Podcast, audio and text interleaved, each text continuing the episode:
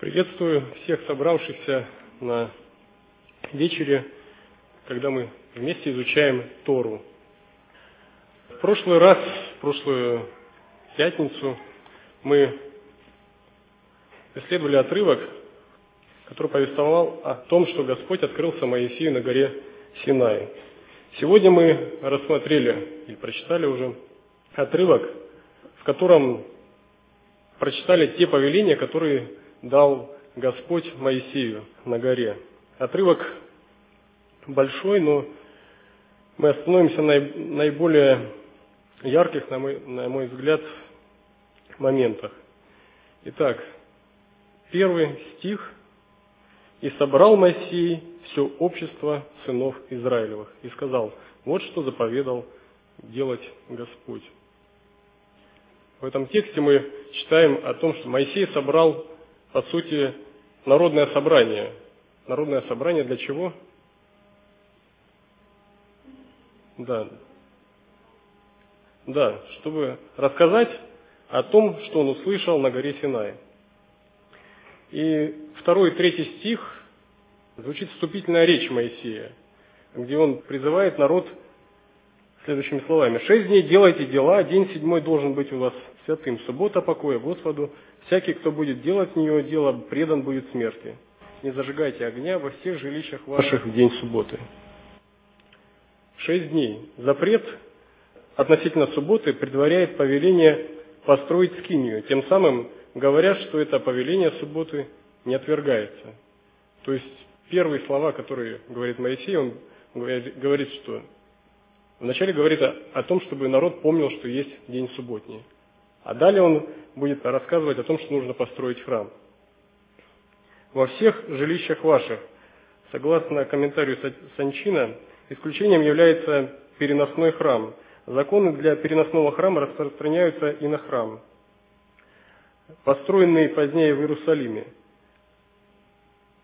В храме и в субботний день выполнялись все действия, необходимые для принесения жертв. В частности, зажигали минору, то бишь семисвешник, и огонь на жертвеннике. В день субботний, в отличие от субботы, в праздничные дни разрешено зажигать огонь и приготовлять пищу. Исключением является Йом-Кипур, который называется субботой или шаббат.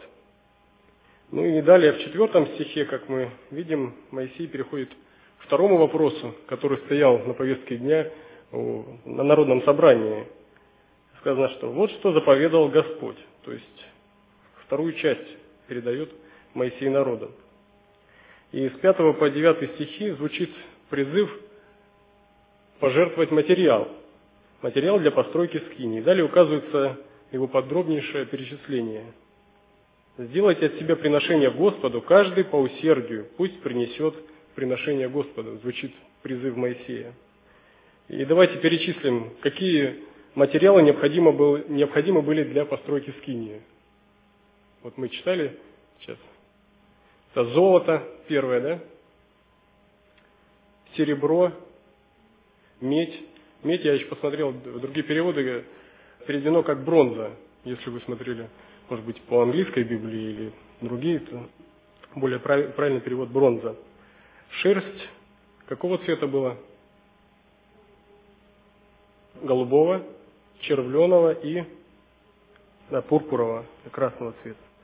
А затем весон, козью шерсть, кожи бараньи, красные и синие, дерево ситим, елей для священника и ароматы для елея помазания, для благовонных курений. А также какие камни нужно было принести? Да, камень оникс, камень топаз, вставные для ефода или наперстника. Далее в десятом стихе мы видим, как Моисей призывает откликнуться на повеление Господне, приняв участие не только в приношении, но и в строительстве. Давайте прочитаем десятый стих.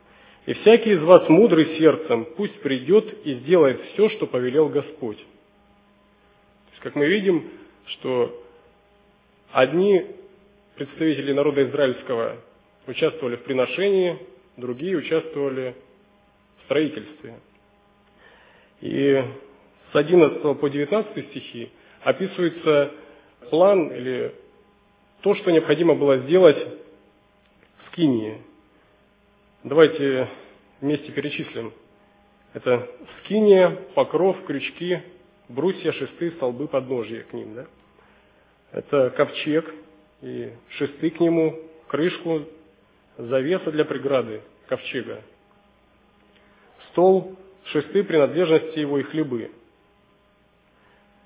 Раши разъясняет хлебы предложения, он их называет еще хлебы с лицами или личной хлеб. И он говорит, что он назывался так, потому что у него были два лица поверхности, с одной и с другой стороны, так как он был сделан в виде ларца, открытого с двух сторон.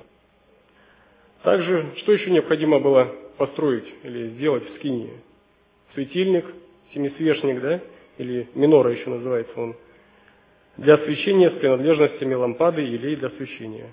Жертвенник курений, также к нему шесты для переноса. И второй какой жертвенник был, кроме курения? Жертвенник всесожжения, абсолютно верно. Также умывальник с подножьями, двор, на территории которого располагалась Скиния, ну и все составляющие двора. двадцатый стих тридцать пятой главы повествует об окончании народного собрания. Сказано: «И пошло все общество снов Израилевых от Моисея». То есть Моисей собрал народ, рассказал. Вначале сказал о дне субботнем, что нужно чтить его, напомнил.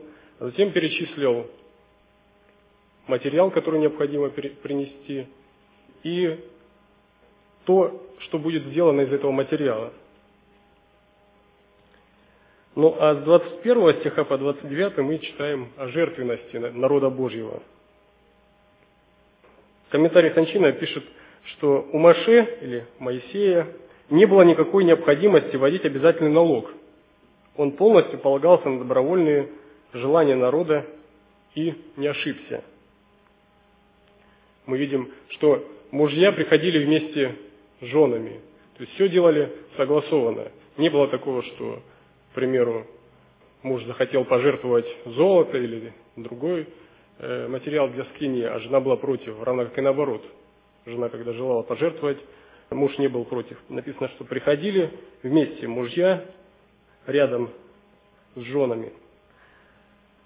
тридцать шестая глава, с третьего по пятый стих, также повествует о жертвенности народа Божьего. Сказано: «Между тем еще продолжали приносить к нему добровольные дары каждое утро.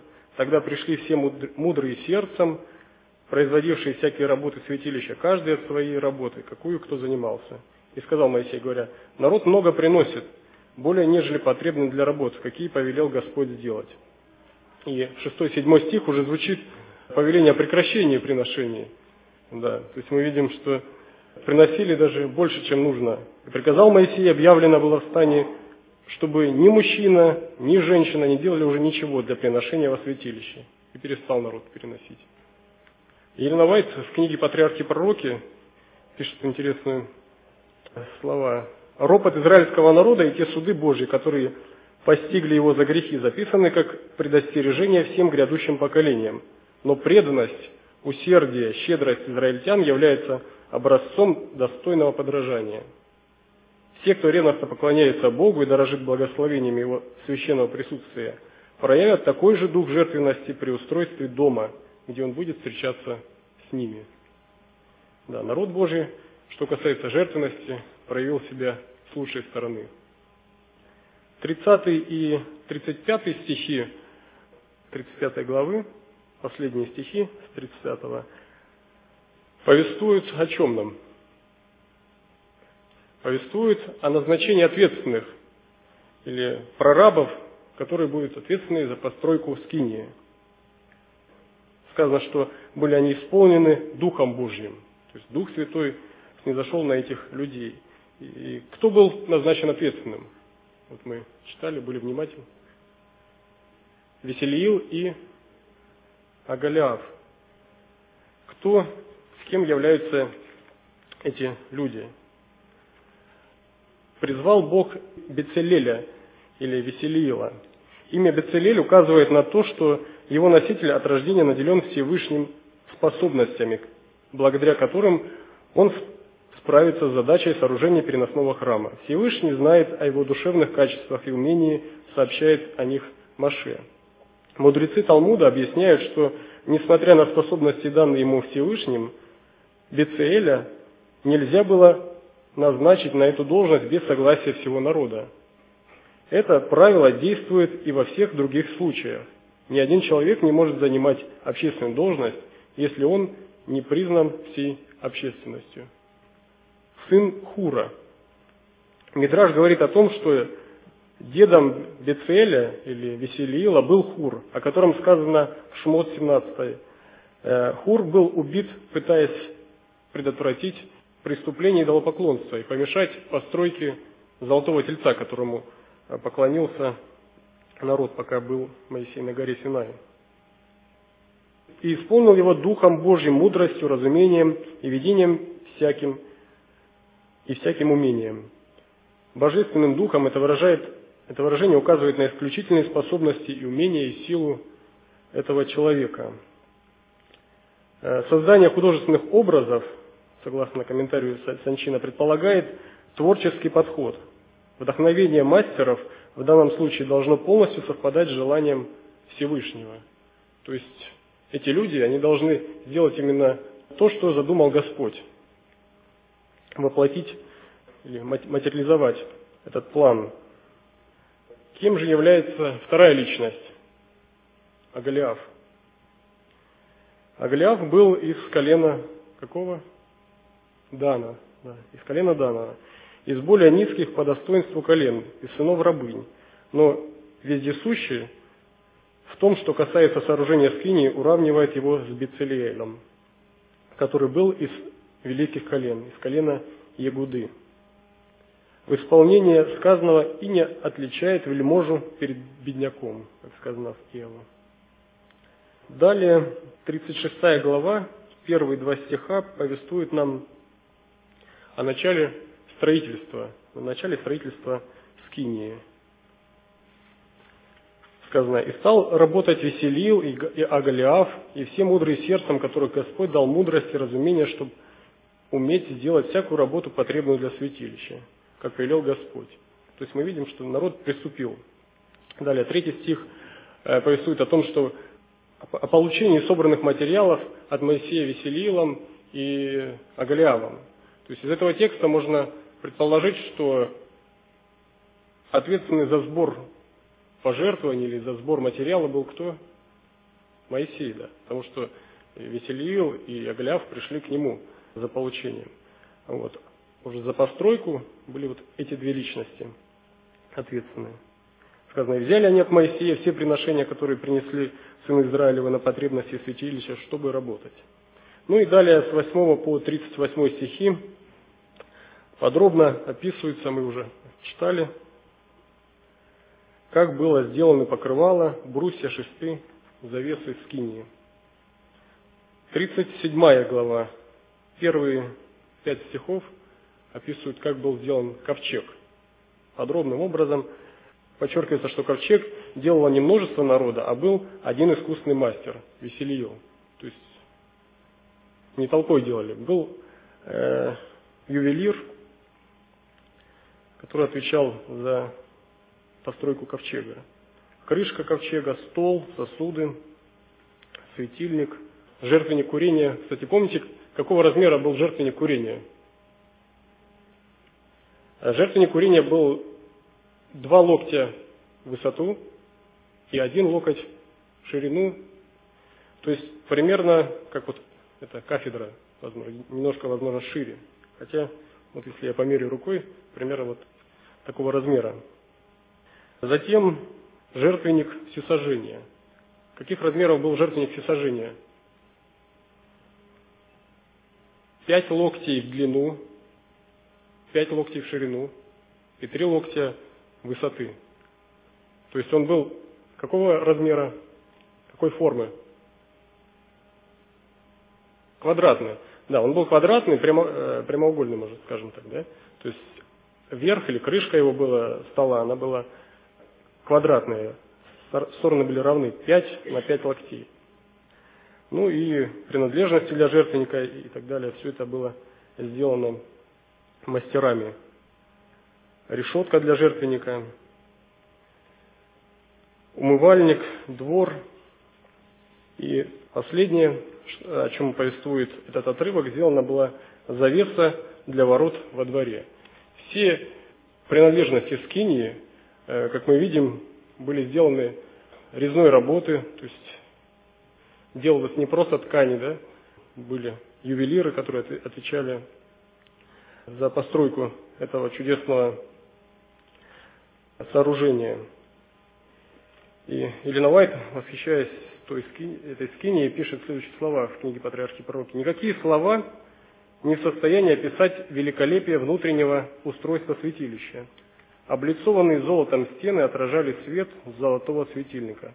Роскошно расшитые занавеси с сияющими херувимами, стол и жертвенник курения, мерцающие золотом, за второй завесой, священный ковчег с его таинственными херувимами, а над ним святая Шахина, видимая слава присутствия Иеговы. Все это являлось лишь слабым отражением славного храма Божьего на небе, великого центра средоточия работы для спасения человека». Скиния, которая была построена израильскому народу, она была прообразом чего? Да, она была прообразом небесного храма. На этом отрывок, который исследовали сегодня мы, завершен.